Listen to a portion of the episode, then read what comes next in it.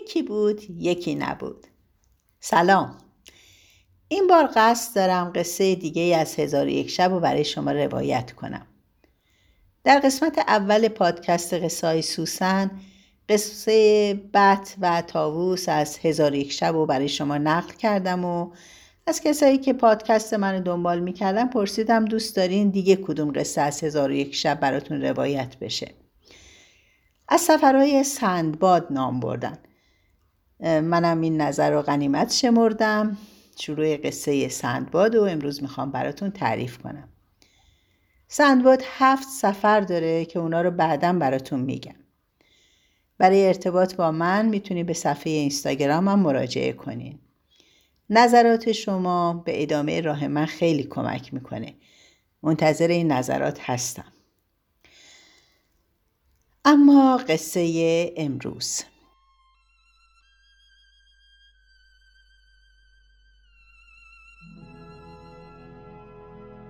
به نام فرازنده آسمان و گستراننده زمین چون این گویند در مهد خلافت هارون و رشید در شهر بغداد مردی بود بیچیز و پریشان حال که سندباد حمالش می‌گفتند پیوسته بارهای گران می برد و از مزد حمالی روزی می خورد. اتفاقا روزی از روزها که از اثر آفتاب آهن می گداخت و از گرمی هوا جگر آفتاب پرست می سوخت. سندباد پشته گران برداشته می رفت از شدت گرما و گرانی رنجور گشته عرق از جبینش میریخت تا اینکه به در خانه بازرگانی رسید که آب زده و رفته بودند. هوایی داشت چون هوای بهشت و در پهلوی در خانه سکویی بود بزرگ. بار بر اون سکو گذاشت که لختی براساید سندباد حمال از بحر راحت چون بار بر سکو گذاشت نسیمی معطر بر وی بیامد که از آن نسیم خوشوقت شد و در آنجا بنشست و از آن خانه نغمه و آوازهای خوش نشاط انگیز و صدای مرغان به گوش می آمد.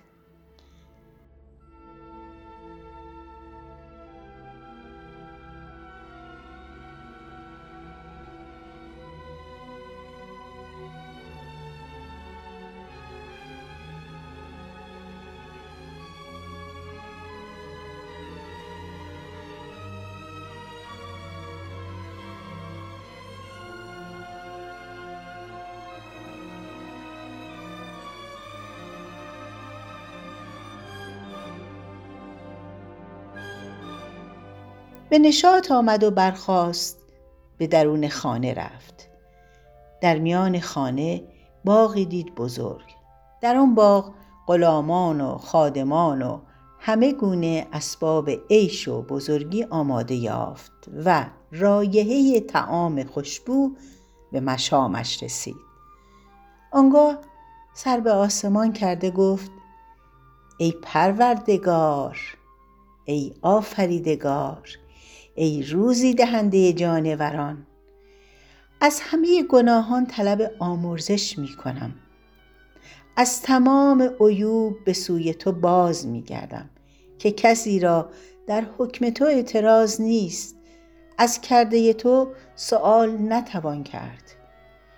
تویی آن ذات پاک که هر کس را خواهی بینیاز کنی و هر که را خواهی محتاج. یکی را عزت دهی و بر یکی قید ذلت نهی. به هر که خواهی روزی بسیار و نعمت بیشمار دهی چنان که خداوند این خانه را راحت بیپایان و نعمت فراوان داده ای. پس از آن این ابیات را خواند. چه گویم از این گنبد تیزگرد که هرگز نیاساید از کار کرد.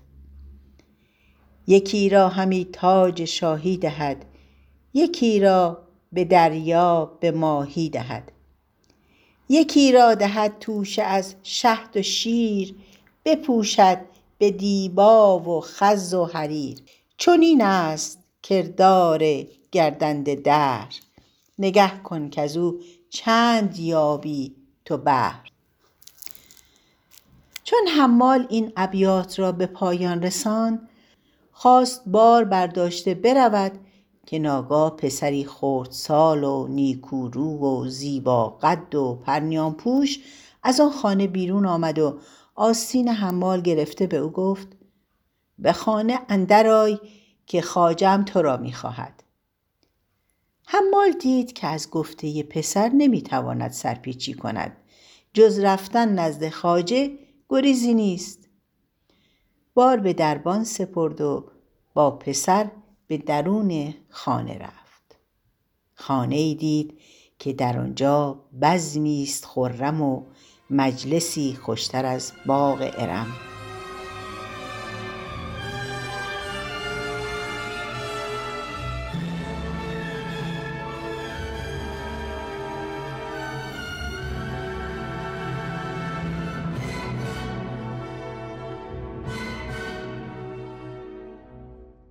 همه گونه نقل و میوه و گل و ریحان و خوردنی های لذیذ چیدند و آلات سما و طرب از چنگ و عود و نای و دف کنیزان خوبرو را در کف است و هر کدام در مقام خیشتن صف کشیدند و در صدر مجلس مردی بود محترم.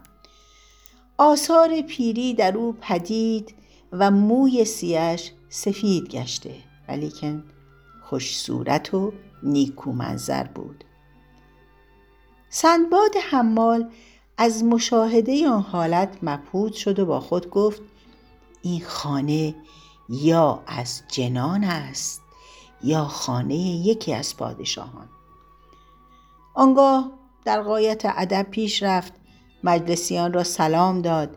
ایشان را دعا گفته زمین ببوسید و سر به زیر انداخته به ایستاد.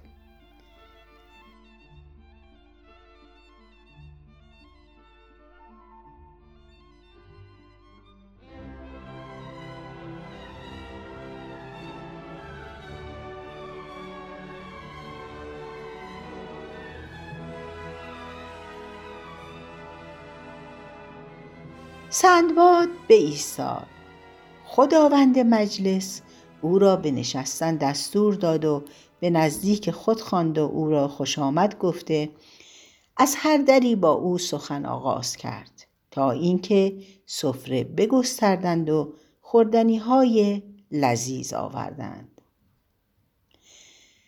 سندباد حمال به قدر کفایت بخورد. دست شسته سپس شکر نعمت به جا آورد. آنگاه خداوند منزل گفت نام تو چیست؟ چه صنعت داری؟ سندباد حمال گفت ای خاجه نام من سندباد حمال است که بار مردم به دوش می‌کشم. سپس مزد گرفته و صرف زندگانی کنم.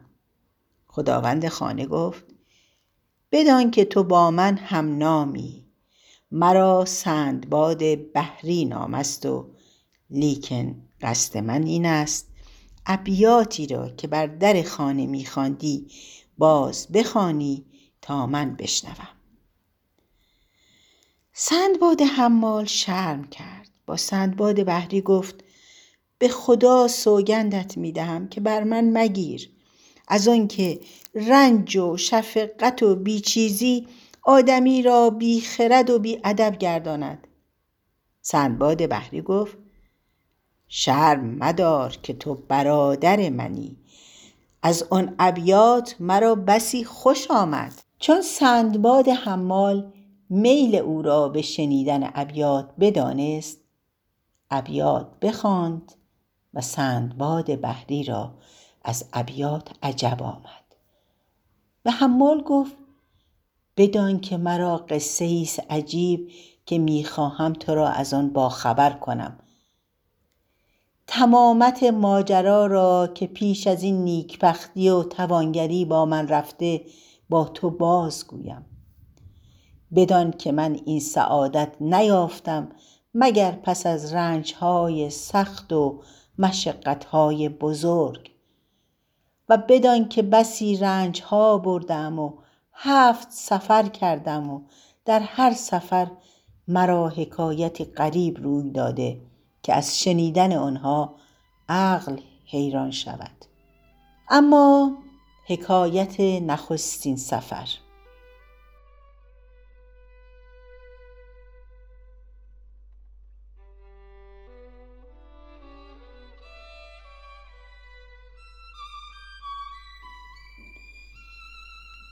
حکایت نخستین سفر این است که مرا پدری بود از بازرگانان.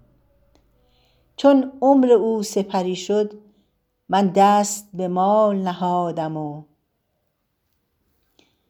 دوستان عزیزم از شما می‌خوام حکایت سفر اول سندباد بحری رو تو پادکست بعدی قصه های سوسن گوش بدین. تا بعد خدا نگهدار.